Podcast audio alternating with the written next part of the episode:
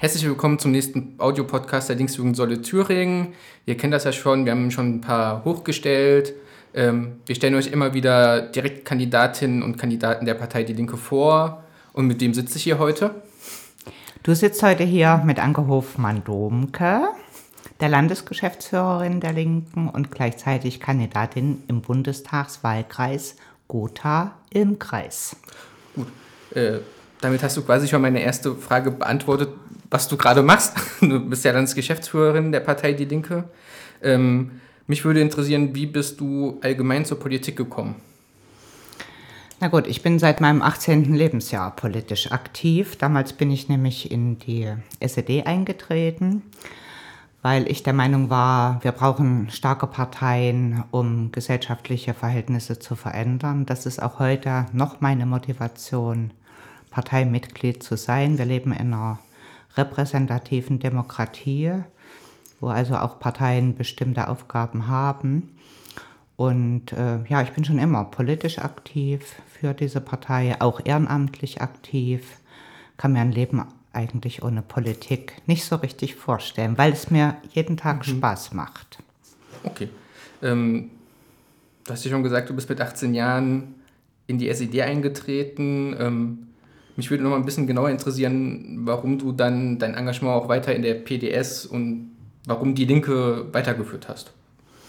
Ja, es gibt zwei Ebenen. Einmal die persönliche. Ich war also in der Wendezeit gerade geschieden, hatte zwei Kinder, ähm, war sehr neugierig, was aus dem gesellschaftlichen Wandel werden kann. Viele meiner ehemaligen Parteimitglieder, die ich so kannte, haben die Partei verlassen, haben ihre Ausweise abgegeben äh, und in dem Zeitraum 89, 90 habe ich für mich entschieden, ich gehöre nicht zu den Wendehälsen, sondern ich stehe zu, zu meiner persönlichen und auch politischen Biografie und habe dann das Angebot auch der damaligen PDS erhalten, weiterhin für den Kreistag äh, für die Partei zu kandidieren.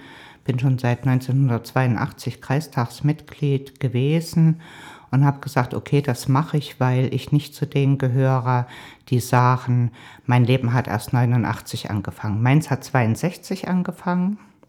Und es gab also auch ein Leben vor dieser politischen Wende und ich stehe da auch noch heute dazu. Okay, ähm, dann würden wir jetzt mal äh, ein bisschen zum Inhalt kommen.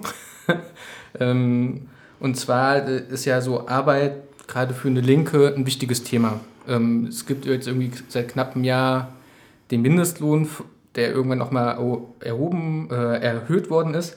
Ähm, was will die Linke genau an diesem Mindestlohn ändern? Ja, also der Mindestlohn ist ja eingeführt worden, weil gesellschaftliche äh, Verhältnisse sich verändert haben. Viele Menschen gemerkt haben, mit dem Einkommen, das ich derzeit habe, kann ich mein Leben nicht mehr selbstbestimmt gestalten. Es gab äh, 25 Jahre in Thüringen die Tradition, stolz darauf zu sein, Niedrig- und Billiglohnland zu sein. Ähm, auch da haben die Gewerkschaften, die Sozialverbände, aber eben auch wir als Partei Die Linke gesagt, das ist nicht möglich. Menschen müssen ein Mindesteinkommen haben, äh, um ihr Leben damit auch finanzieren zu können. Deswegen war ich äh, bei den Befürwortern auch der sofortigen Einführung des Mindestlohns mit 8,50 Euro. Mittlerweile ist es erforderlich, das wissen wir alle, ähm, die Mindesteinkommen anzuheben und die Linke fordert da ja im Wahlprogramm auch 12 Euro. Ich denke, auch das ist nicht zu viel. Die Arbeitgeber sind nicht alle pleite gegangen, weil sie plötzlich einen Mindestlohn zahlen mussten und das wird auch bei einer deutlichen Erhöhung nicht der Fall sein, da bin ich mir sehr sicher. Okay. Ähm, ein anderes Phänomen, das es jetzt irgendwie seit knapp 30 oder 40 Jahren gibt, ist ja irgendwie die Ausweitung von Leiharbeit. Ähm, wie will die Linke diese Ausweitung bekämpfen? Also die Linke fordert seit langer Zeit, äh, eigentlich seit ihrer Gründung vor zehn Jahren, dass Leiharbeit und Befristung gestoppt werden müssen. Ähm, ich habe in der Familie selbst Personen, die über sogenannte Projektstellen immer wieder von einer Stelle zur anderen hüpfen Äh, mein Sohn war viele Jahre Leiharbeiter, ist jetzt festangestellt worden in dem Unternehmen, wo er eigentlich schon zehn Jahre tätig war. Und ich äh, verstehe Unternehmen, dass es bei Auftragsspitzen nochmal einen besonderen Bedarf gibt am Personal. Wenn das aber ein Dauerzustand wird, müssen die Menschen auch einen unbefristeten Arbeitsvertrag erhalten, weil damit ihr Leben einfach planbarer wird. Also konsequent gegen Leiharbeit und Befristung von Arbeitsverhältnis, da kann ich meinen Namen auf jeden Fall unter diese Forderungen stellen. Gut. Ähm, dann kommen wir nochmal zur Steuerpolitik und ich bin ja ein etwas jüngerer Mensch. Für mich ist es Steuerpolitik, immer wenn ich das in Nachrichten höre, denke ich mir so, oh Gott, das ist halt so trocken. Ähm, was sind so grundlegende Forderungen von der Linken? Na gut, also unter Kohl ist ja damals die Einkommenssteuer deutlich reformiert worden. Und äh, nach unserer Auffassung ist es jetzt allerhöchste Zeit, das wieder rückgängig zu machen. Wir haben viele Menschen in Thüringen, in der Bundesrepublik weltweit, die sehr hohe Einkommen haben. Äh, die Linke fordert da seit langem eine Umverteilung. Diejenigen, die also äh, hohe Einkommen haben, sollen mehr Steuern zahlen. Die Menschen in niedrigen Eingruppen sollen steuerlich entlastet werden. Das ist bares Geld für jeden Arbeitnehmer am Jahresende. Ähm, und um die Aufgaben in Zukunft auch erfüllen zu können, die ein Staat so hat, brauchen wir eben auch eine Gerechtigkeit in der Steuersystematik. Jetzt bin ich nicht die Expertin, aber ich weiß, dass äh, Spitzensteuersätze, so wie sie jetzt gelten, den Menschen mit hohen Einkommen nicht wehtun. Äh, Menschen in niedrigen Einkommensgruppen aber sehr wohl eine hohe finanzielle Belastung aufbürden.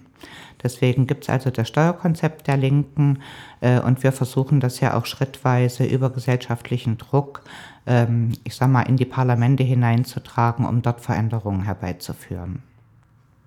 Gut, ähm, dann springen wir nochmal kurz zur Friedenspolitik. Äh, die Linke ist ja für mich eine Friedenspartei, das ist ja auch schon immer gewesen, noch unter dem Namen PDS. Das ist ja quasi so eins der Kernthemen dieser Partei. Ähm, wie willst du es schaffen, dass die Bundesrepublik zum Beispiel keine Waffenexporten mehr zustimmt?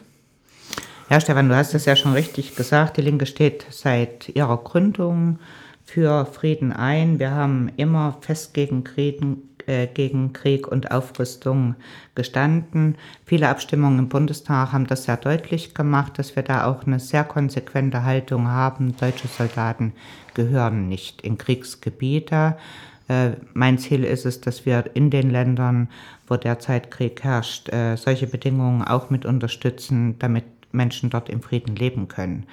Ähm, mein Sohn war im Afghanistan-Einsatz. Ich denke, ich weiß nicht alles, was er dort erlebt hat, äh, kann mir aber vorstellen, dass viele junge Männer dort vor allen Dingen auch mit traumatischen Erlebnissen zurückgekommen sind. Als Mutter ist das für mich überhaupt keine Frage ähm, Bundeswehreinsätze, wie gesagt, in Kriegs- und Kriegen, Krisengebieten äh, gehören der Vergangenheit an.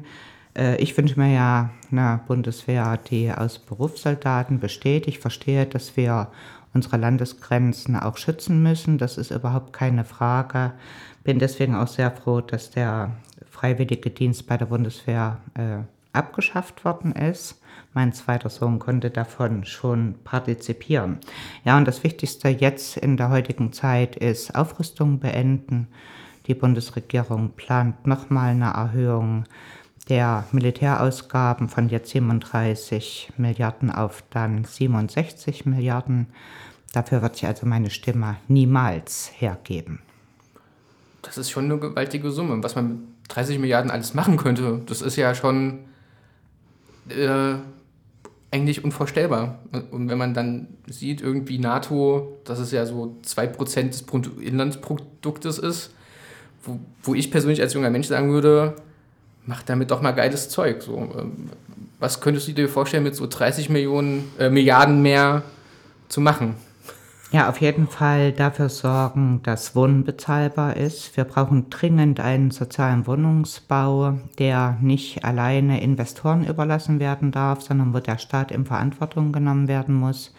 Wir brauchen Investitionen in gute Rahmenbedingungen für Bildung und zwar für lebenslanges Lernen.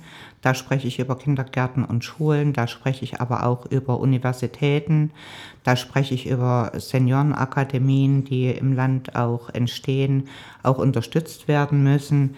Da rede ich über die Abschaffung der Zweiklassenmedizin, wo also äh, Investitionen auch im Gesundheitswesen notwendig sind und das Allerwichtigste natürlich in guter Arbeit, weil das die Grundlage ist, dass Menschen tatsächlich, so wie ich das vorhin gesagt habe, auch selbstbestimmt leben dürfen und leben können.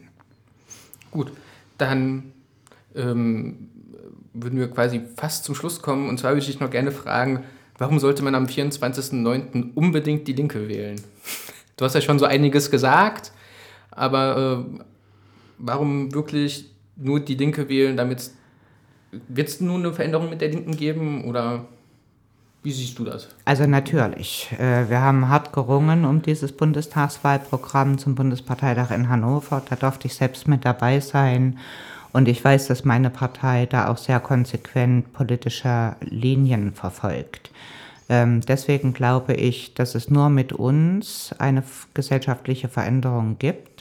Und auch wenn die Wählerinnen und Wähler uns am 24. September womöglich nicht in Regierungsverantwortung wählen werden, äh, sind wir immer der Stachel im Fleisch der künftigen Bundesregierung. Links wirkt auch in der Opposition.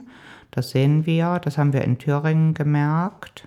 Und das sehen wir auf Bundesebene. Man kann aus Opposition heraus für Veränderung sorgen, wenn es außerparlamentarisch für Projekte auch die entsprechende Unterstützung gibt. Wichtig ist es nicht zu schimpfen, sondern am 24. September tatsächlich zur Wahl zu gehen. Neben der Linken kandidieren 21, nein, 41 weitere Parteien und ich denke, für Jung und Alt ist es wichtig, auch an diesen demokratischen Möglichkeiten teilzunehmen.